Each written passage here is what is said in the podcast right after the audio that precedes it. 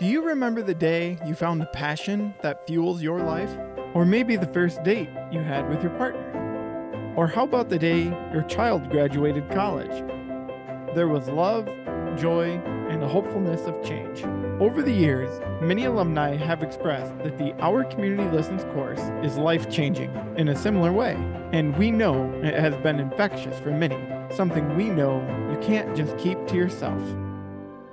So take a chance to share that experience with those in your circle by telling them about upcoming classes.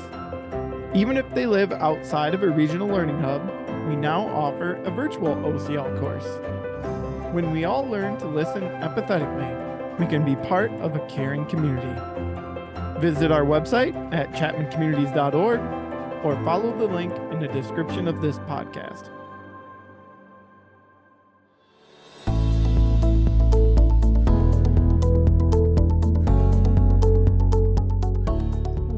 To the Listen First podcast, brought to you by the Chapman Foundation for Caring Communities. Our vision and mission is to strengthen relationships and build stronger communities through listening, leadership, care, and service to create a truly human connection. Learn and partner with us as we imagine a society in which people care about each other and listen first. Hello and welcome to the Listen First podcast. My name is Adam Salget, and it is my pleasure today to be with Bev Thiel, the Executive Director of Habitat for Humanity, Kent County. Bev, welcome to the podcast. Thank you. I am so excited to be here. I'm excited to give you the opportunity to share your story about your whole organization going through the Our Community Listens foundational course. But before we step into that quite yet, I want to give you the opportunity to talk a little bit about the work that you're doing with Habitat for Humanity here in Kent County. Um, my experience with Habitat for Humanity, I think, is similar to many other people's, where you build homes and Jimmy Carter's involved. so, I mean, For sure. the depth of my knowledge is not very deep. It's it's just in that kind of vein. Give me a little bit more. Tell me a little more specifics. Sure. So around 40 years ago in Kent County, there was a real big decision around how do we provide affordable housing? And so at that time, really, we really founded this organization and we began working with a with an income level. So we look at folks who are in like the 30 to 80% AMI. So we're looking at folks who really are low income. And yes, we do build homes for them. We also provide a low interest mortgage or a 0% mortgage. We rehab and recycle homes. So we really take an opportunity. Homeownership is our deal. That's what we're trying to do. There's a lot of support services that go with that. So we have a full staff team then that is working from the point of you have applied for a home and and training you and giving you educational opportunities around understanding your mortgage, understanding your credit. If you're going to be in a condo, what's that look like? Um, and really setting you up to be successful in your home. And so that process is a, is a long process. Then we got a group of folks that are building the homes. Um, and so that's where Jimmy Carter comes in, right? That's Right. where we all associate Habitat for Humanity with Jimmy Carter. And Jimmy Carter is our best advocate. Um, he did not start Habitat, but he has been a huge advocate. And we would be remiss to say that that did not move the organization needle, right? to have someone like that say, Hey, this organization is doing great work. Mm-hmm. And, and the community sees it in the way that you're seeing it, Adam. And that is I get to be on site. I get to swing a hammer. I get to have an opportunity to work alongside a homeowner or a home buyer, right? So part of our process of education is also learning around the construction of your home. Mm-hmm. You're in the process of building your home, so understanding what that looks like, you know, from the bare beam, so to say, all the way to the finished product. So you have an idea of what it takes to build a home, but you're also watching the community support you in doing that. So we're a community member, we're a community partner, and so we're walking along home buyers usually for around 18 months. So this is not a typical construction or residential construction organization. It's really a partnering organization. So I think that's how we really look at the work we do. We're a large producer of homes. We're uh, one of the larger affiliates in Michigan. So we try to really look at how we do our work constantly in an impactful manner. So how can we continue to build as many homes as possible, provide as many housing opportunities as possible, but do that in a way that makes sense for the home buyer. So again, it always goes back to serving the home buyer. And I think that's the connection where our community listens that's been impactful for us. Well, let's talk more about that. Thank you, first of all, though, for giving me that kind of overview in a little more detail because it is great to hear just the work that you're doing. So, when it comes to the connection to our community listens, let's kind of start from the beginning for you. How did you hear about it? How did you hear about the foundational course, and uh, what intrigued you when you first heard about it?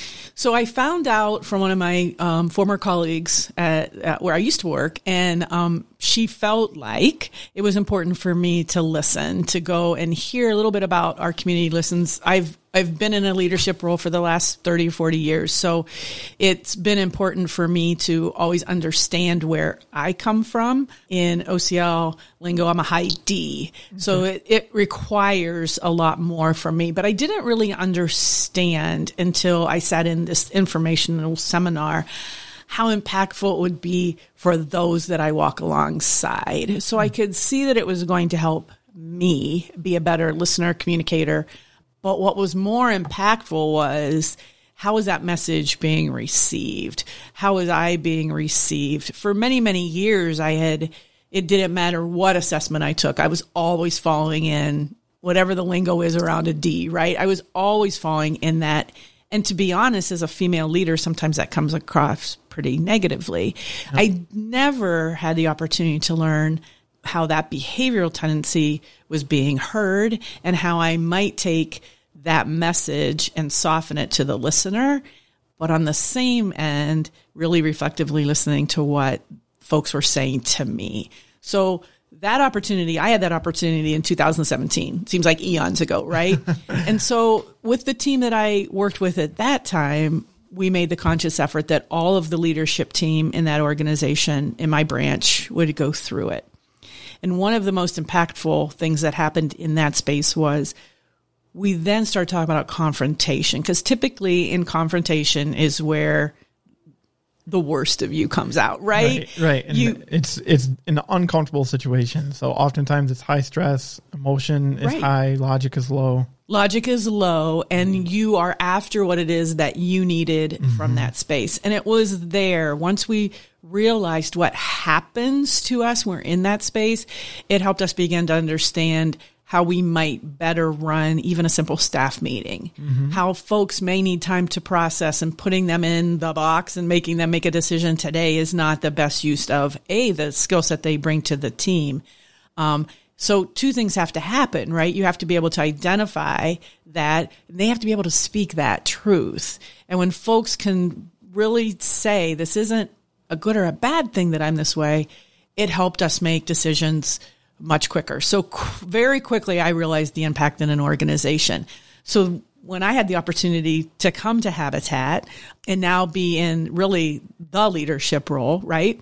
And when would that have been? That would have been for me kind of three years table. ago. So I'm I'm pre-pandemic. Okay. So right before the pandemic, we got half of our organization through OCL. Gotcha. And so we held it was strictly our team here. They came, did it on site for us and ran half of our half of our team through it. Pandemic kind of got in the way, and then recently we finished the rest of our team. So right now, today, 95 percent of our folks are through the Our Community Listens program, and ninety five percent of a rough number, around fifty folks, around fifty folks, and then also when we're talking about those that are employed with Habitat, is that a mix of full time employees and part time employees? Or right, it's our entire workforce. So we made no determination. Your entire workforce. Yep. So in that workforce, it's fascinating. We have folks who are executive level, you know, accounting, finance.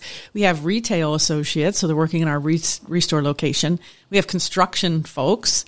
So we have a really huge variety of people, but the one common denominator is they're all forward facing and talking to people in the community all of the time. Right. So understanding best how we communicate seemed to be the way to go for our organization. So I know you already touched on this a little bit, but I want to ask why did you choose to bring this to the organization and partner, continue partnership with Chapman Foundation to bring in OCL?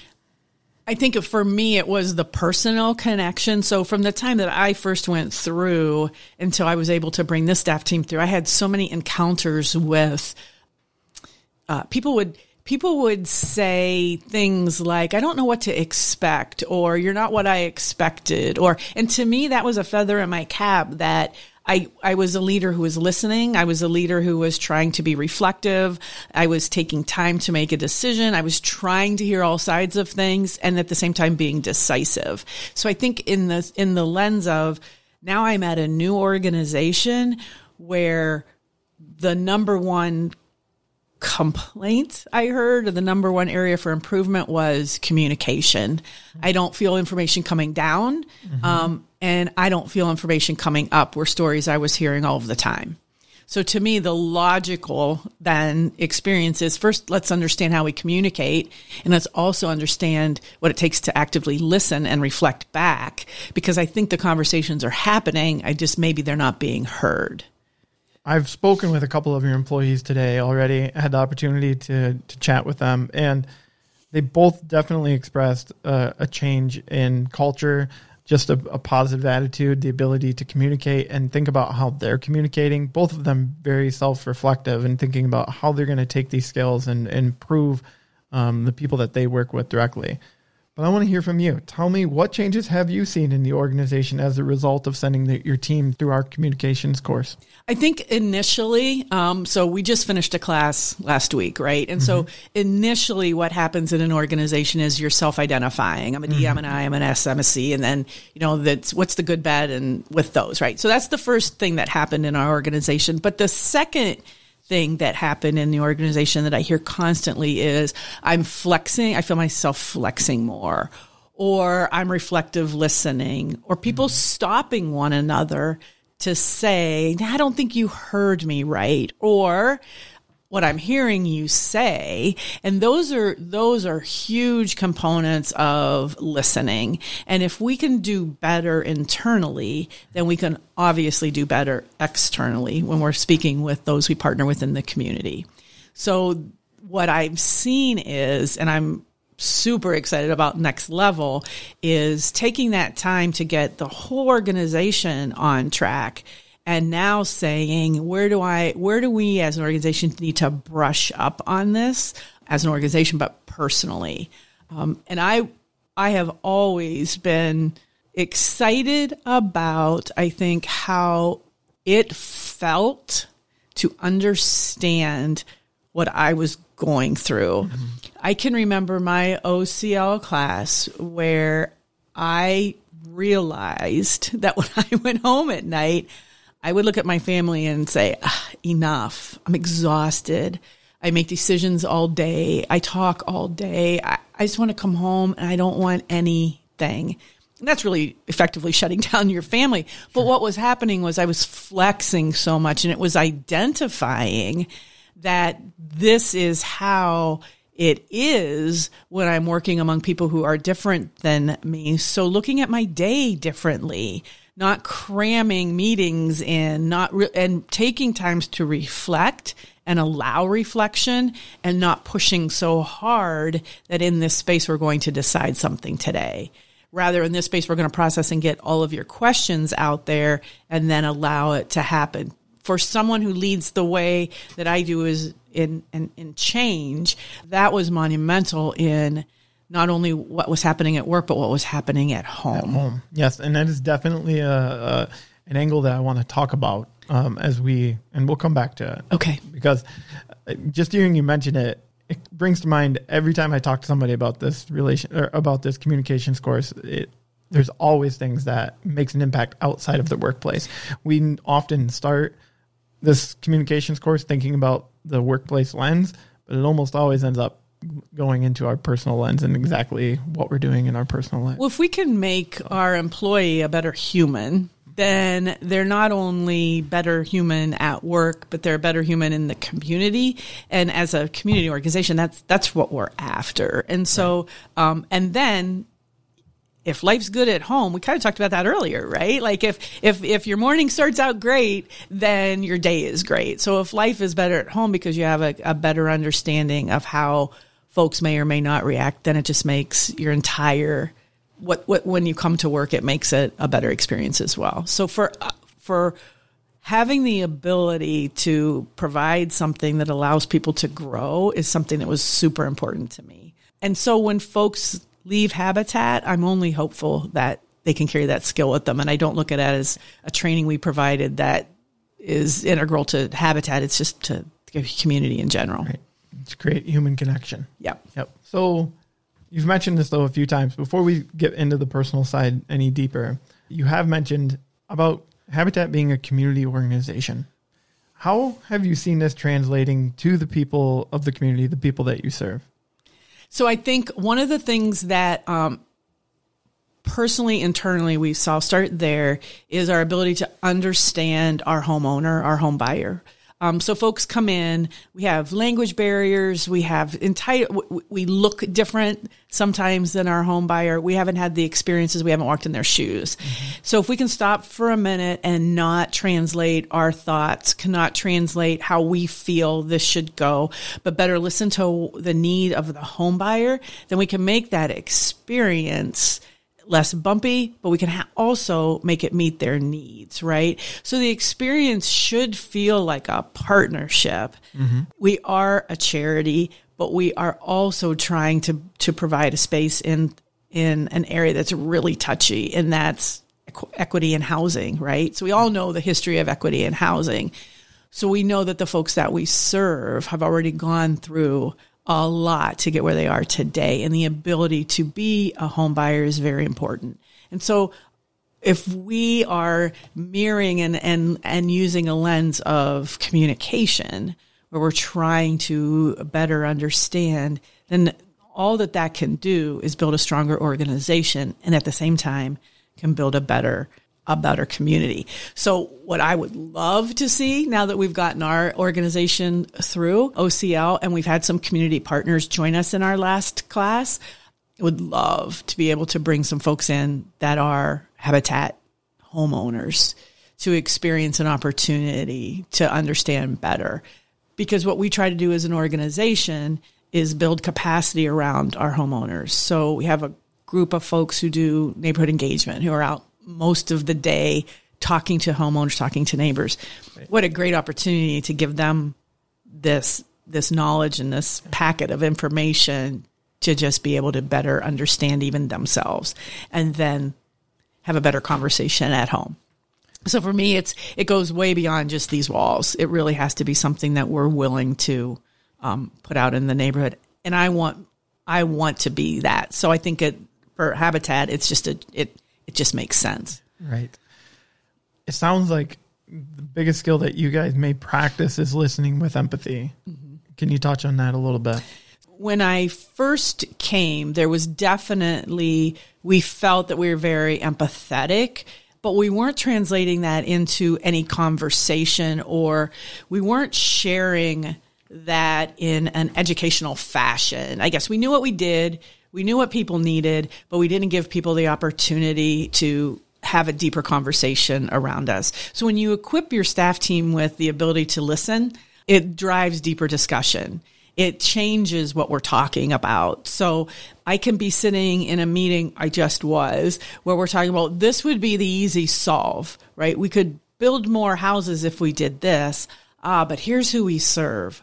What is our, what is our mission and what is the lens and what is our feeling behind that.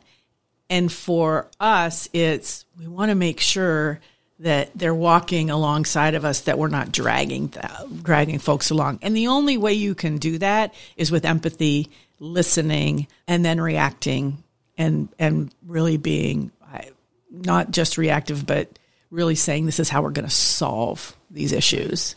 Someone once said to me, "Meet them where they are, take them where you want them to go." Right. So you you can't just meet them, take them. It, it's it's you gotta you gotta meet them where they are. So you gotta listen, right? Right. And yep. and then it's and then the the hardest part is hearing, um, right? You know, so we can listen, but did we hear it? That's a good point. Did we give them an opportunity to reflect on what they said? Are we reflecting back what we heard? Because so many times when I talk to folks in the community, I'm having conversations all the time. Housing is not an easy situation. Some folks don't want a habitat home next to them or they're not understanding what we do, right? Mm-hmm. Um, and so it's reflective in saying, this is what I just heard you say. And when you're real open and honest, that's when you have the ability to say, oh, wow, that, that's not how that was translated. But if I walk away from a conversation just listening and not reflecting back what I heard because what I'm hearing too is sometimes positioned to what I want to believe. And it's when we when we stop and we listen to what you believe that helps us walk together. One of my coworkers at the Chapman Foundation, Mickey Gibbs, mentioned that you you take to heart the DISC assessment here at Habitat for Humanity. Talk to me about that. So I think we're very transparent. Um, and so that can be that can be handled a couple of different ways. So I know during the training, there's a lot of time spent around just know this is behavioral tendencies and this isn't your personality and this doesn't define you and all of those things. But at the end of the day, when you first get that, you're sitting there trying to determine, is this really me? And you typically are poking holes in the things that you don't want to be true about you. Yeah, right? This can be natural, natural yeah. human behavior. I am, I am not like that is where we, where we typically go to. And so I think the beauty of the program is it allows you to keep diving deeper into that. You start having conversations with coworkers, family, and and they're nodding their head saying, "Well, yeah, I kind of see that in you." What I'm I'm hopeful when we do that, and being a D, sometimes you know I get ready for that. Well, you're a D. In this, in the same respect, I think that what what we need to do and where we spend time is don't put me in that box because I could be a very high D, but when we're in a conversation and I exclude myself from that conversation because I'm trying to listen and learn, I'm I'm I'm taking on a different a different pose, right? right? And so I think what we've learned is there was a badge of honor depending on where you worked in the organization or what you were. So if you were in the social services part of what we do, you felt better being something. If you were in finance, well, of course you're a, and if you were in leadership, it made sense. What was really impactful for me is I came from an organization it was a nonprofit organization, and there were only a couple D's out of about 200 people that went through it. Oh, wow. It's not typical for a nonprofit to have really high D's, right? That's a good point. Yeah. Yeah. When I came here, though, with the mix of employees we have in construction, we have warehouse, well, we have reta- work, right? We have a di- right. All of a sudden, I was like, I have compadres here that are that are D's. And it was for me it was helpful in understanding because I didn't sit in this leadership role and well that made sense. Um, rather it was this is just how my mind goes. So when I go to that space help me get out of it. And so when we share what we are mm-hmm. um, and it's not a requirement but it happens quite frequently um, it tends to happen in a space of Bev, I need you to hear me say I'm this because I I'm not connecting with you today, and I know that you are this D I S C. That's how we're using the lingo. Um, but more importantly, when you're sitting in the staff meeting and knowing where people are coming from helps you better identify what needs to happen in that meeting today. Right. Sarah may need this. Michelle may need this. Gail may need this before we even begin it helps us position it so that everybody's communicating. So I think that sharing of where you are in the DISC is a hugely important component. And like I said earlier, I'd gotten in many opportunities I've had. What I never had the opportunity to do was learn how to best be in that space and listen and when is the right time right? Because I'm the decision maker here ultimately. Mm-hmm. If, if there's a tie to be broken, I'm probably making it. So how, how do you best do that? And that is being reflective of those around you.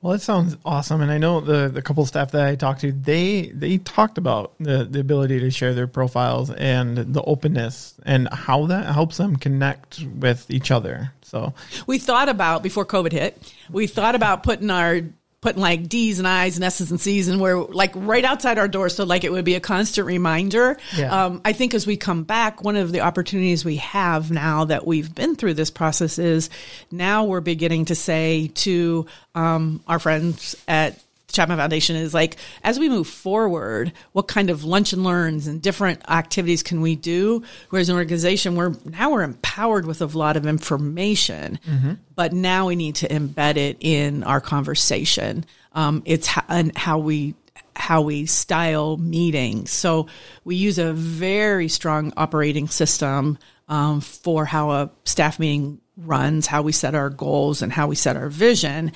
To me, that, that now there's just a marriage of of the two um, because it's founded on open and honest. And f- when you're talking about communication, if you're open and honest, then we can hear each other.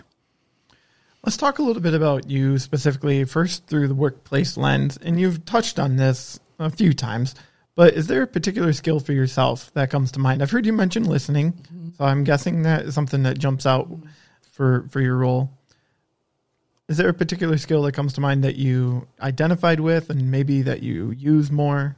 I would say the confrontational piece is where I confrontational skills is where I where I spend a lot of time. Gotcha. So I know what it can feel like to come into my office, right? And so there's a, there's a presence of being in my space, especially when we're going to have a, a difficult conversation, or you've come to me and you have something difficult to bring. So really understanding um, who's in that space and how they tend to behave or how they tend to take information in, how they process information is important. So for me, that's the lens of knowing, knowing who you are and, and how, what your behavioral tendencies are. So I, I go into most conversations knowing what I want the end result to be. It's how you get there that has to be designed for the person. That's a good point. And so, yeah, so it's it's really saying, I know this is going to be a difficult conversation, so preparing ahead of time felt really good to me. Um, it felt really good to say, I'm going to have a conversation with Greg today. And here's what I know goes wrong with Greg and I's conversations normally. And this is going to be a difficult one. So, how do I get Greg in here and relax, understanding that this is just a conversation today? Nothing, nothing. And, and I think that's the difference in when you're having a confrontation. I sometimes uh, attribute it to being a female leader. So I was in a situation last night where, as a female, being the only female in that space, um, I just get ready for it. I think in a different way, and now I I tend to say, "Oh, there's confrontation. How am I going to respond?" And it's coming from the space of being intentional to say that message may just have landed differently on me because I'm ready for it. And so I want to be able to have that happen with staff. What what I don't want to have happen is when we're in that space of having a really difficult conversation, I don't want them to shut down. I want them to be heard. Um, and I, but I want to be prepared for that so that we can have direction to it. And I think when you talk about the, the confrontational skills, it gives you direction so that how are we going to, when this happens, this is the impact that I'm seeing in the organization.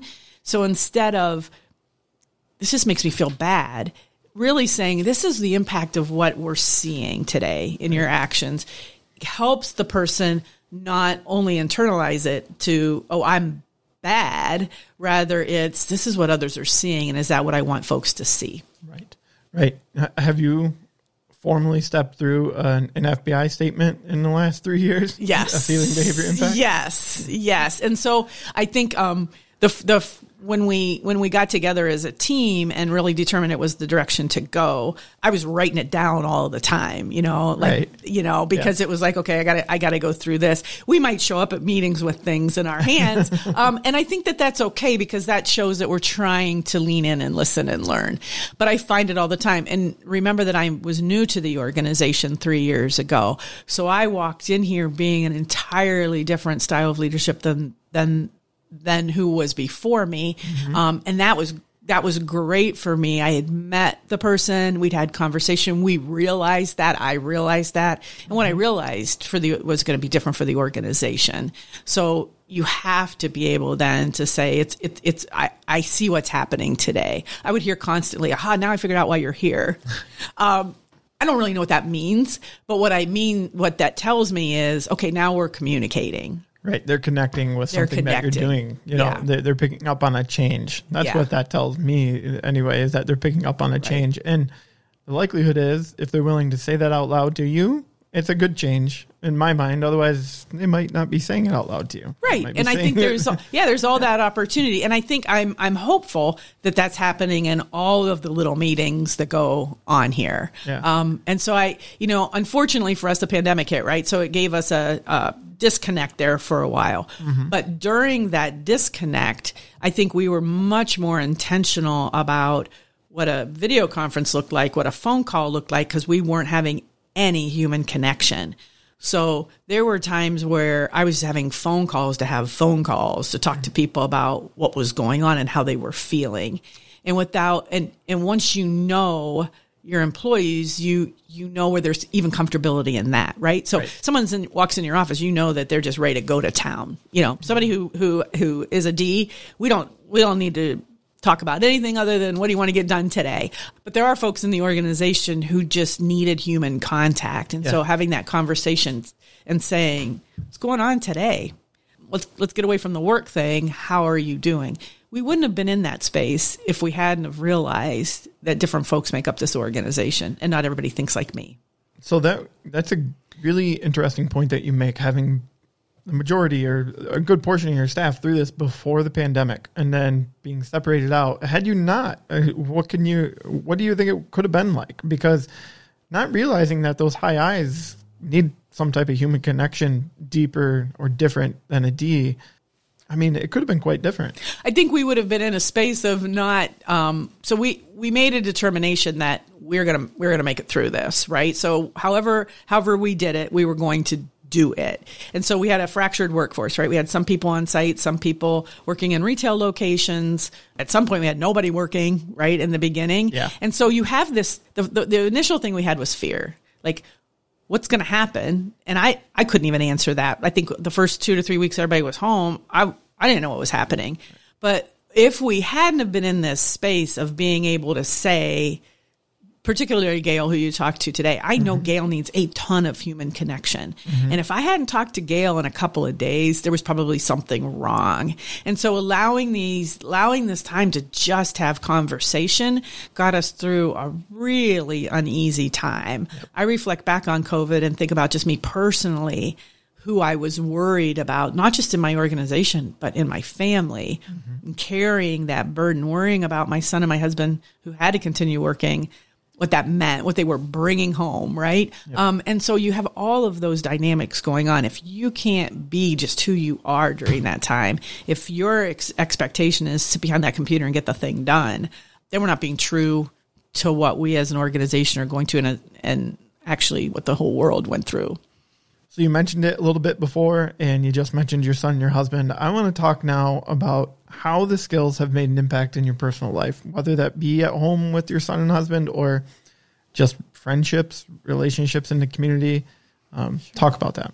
So I, um, when I when I first discovered like who I was um, around OCL, it was really interesting. I've to to as I said earlier, when I got when I would get home at the end of the day and be so tired, right? Um, but I knew there needed to be more to that, mm-hmm. and so I, like most people, would practice my skills on my family because they're first of all it's easier, but I would notice things around listening, and I would notice things around really tendencies with more with my kids than mm-hmm.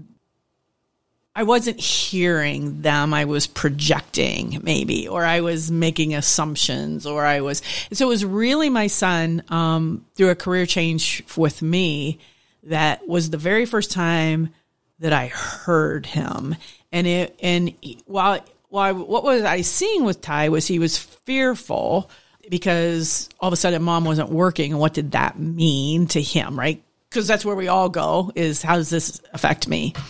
when I started talking more, it, it that was my initial. It was really more around how are we as a family? How are we going to continue to do the things we were going to do? And then how did he fit in and what, what did this all look like? So for my son, it was me taking the time to make sure that he understood no matter where he was, that he was a better listener and a better communicator. So as he started to go through some relationships, he would always he would always own that maybe he wasn't the best communicator. And that's okay, but you can't always put yourself at blame, right? right? You you have to have folks that are open to that style of communication too. What we would joke about constantly was Ty would say, You just OCL'd me. And that would be, we would just have a conversation that felt different than any other conversation. Right. It wasn't, No, you can't do this today. It was more reflective on, on where he is for me, I have uh, a driven daughter who, you know, uh, when she went to go to college, she had her post-it notes, and I knew what I was supposed to do. That's when you still mailed in applications, and she. I didn't have to think with Brooke. She just she just knew what she wanted to do. She also was not much of a communicator, so I never really knew what was going on in Brooke's head. Mm-hmm. But I knew enough to know when and when not to have a conversation, right? Um, Ty was like this kid that like just didn't know what he wanted to do. So I started projecting Brooke on him, like, why aren't you? Why aren't you? Instead of letting Ty be where Ty wanted to be, because Ty's an individual and Ty's 18, 19, 20 and and he's discovering and just because he doesn't know what he wants to be today doesn't mean he doesn't he'll never he won't ever know right so as you project onto your children like your thoughts aren't you not listening and not being reflective. So I spend much more time on reflection with Ty. He's the kid that will say to me, "You're asking me all. All you do is ask me questions," mm-hmm. and it's because I like conversation was difficult. So now it's more how do you feel about this versus a yes or no. What has done for Ty and I um, is we have a really deep relationship. So when he's going through the hard things, it just comes out now. Right. It's not a probing question thing. There's a there's a trust built there that's different. Some of it could be maturity, and but some of it is, I believe, listening. So I think for that's been super helpful. Um, we're empty nesters now, so we're stuck together, my husband and I, right? It, it, it wasn't that it, it, was nothing more than the earlier you talked about your kids, right? Mm-hmm. How much time that takes every day when you're when you're together. The and without the kids, all of a sudden you're rediscovering like what did we used to talk about or what did we share in common outside of kids?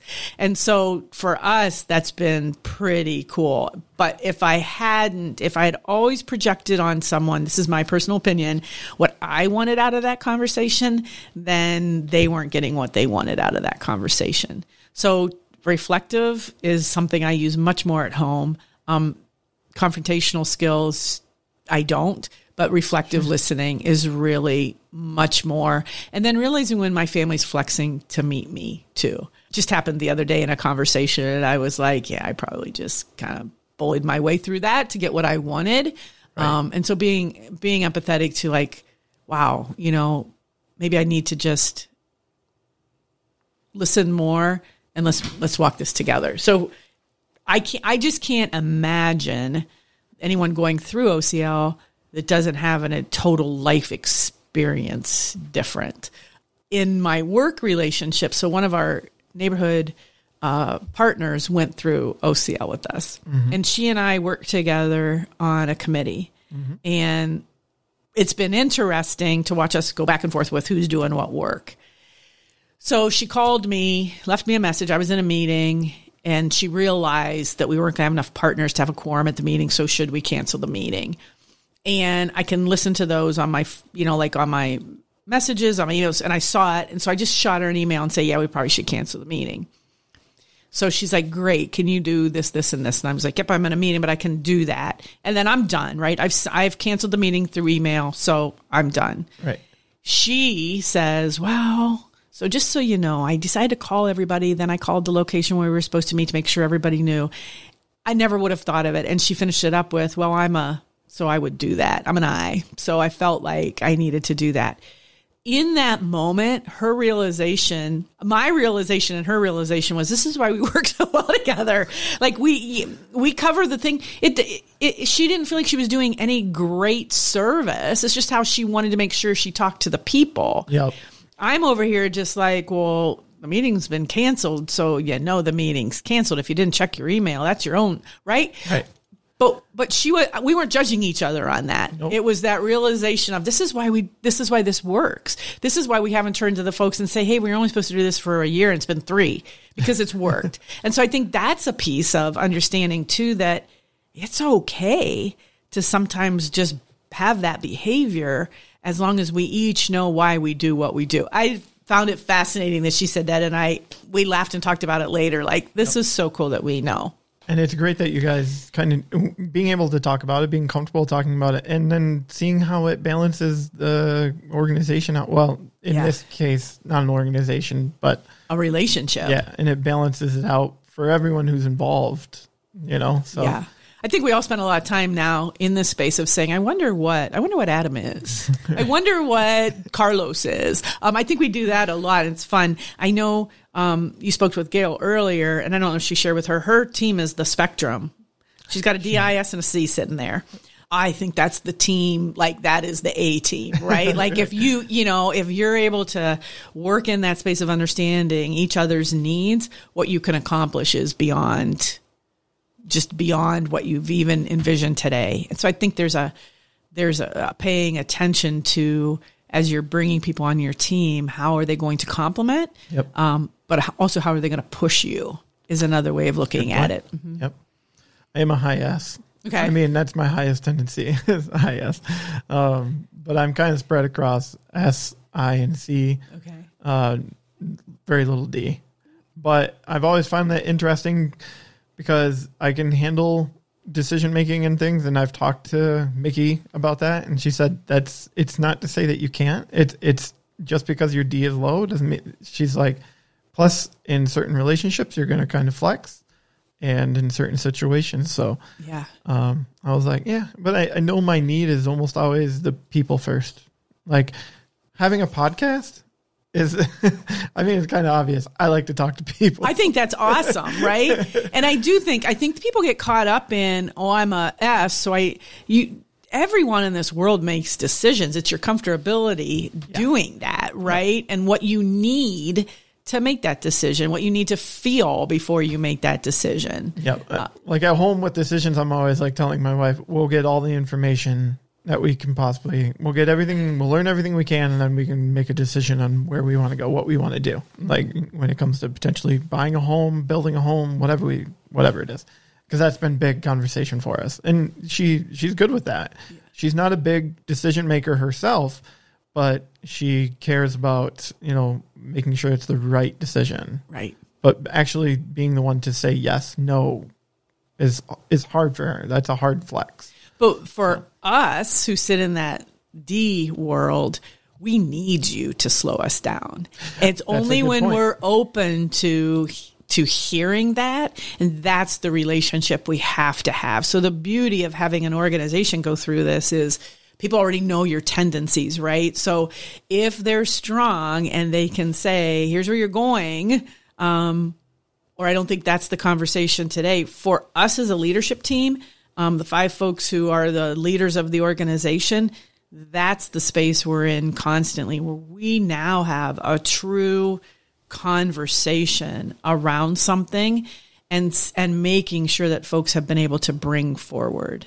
Um, and folks have identified too okay, I'm just nervous about this. Like, Right. I, I think I'm just now trying to talk because I'm nervous about it. That is, to me, that you could, that could not be more open and honest, right? I'm not comfortable in this decision. And so it's saying, okay, well, that, then I hear that. What do you need? Right. We need, I, I just need you guys to move ahead. I, I, I'm good. I'm just nervous about it. Other folks saying, I don't think we have all the, I don't think we have all the information. I think we have to stop. Yeah. Let's see. What have we thought about this angle? And when you're when you're a uh, someone who likes change and likes a challenge and likes to keep moving in a direction, those are not the words you want to hear. so it takes a strong team to say that's what we're gonna that's what we're gonna do today, and and also identifying that for some folks around that table, no, no matter how they identify behaviorally, it's a bummer that we're not moving ahead. And so articulating the why, right? Always saying, you know, what do you, here's where, here's, here's what I think you need to hear. Is that what you heard? Um, we didn't say no. We just said not now. So I think there's just so many aspects of leadership that with really good communication, but better listening, you're only going to achieve more. You said something in there that I, I want to quickly reflect on is uh we didn't say no, we just said not now. I feel like that I say that to my children almost daily. For sure, right? Just a little funny tidbit there. It's the truth, though. I remember my mom saying, "Well, maybe," and I always knew that was no.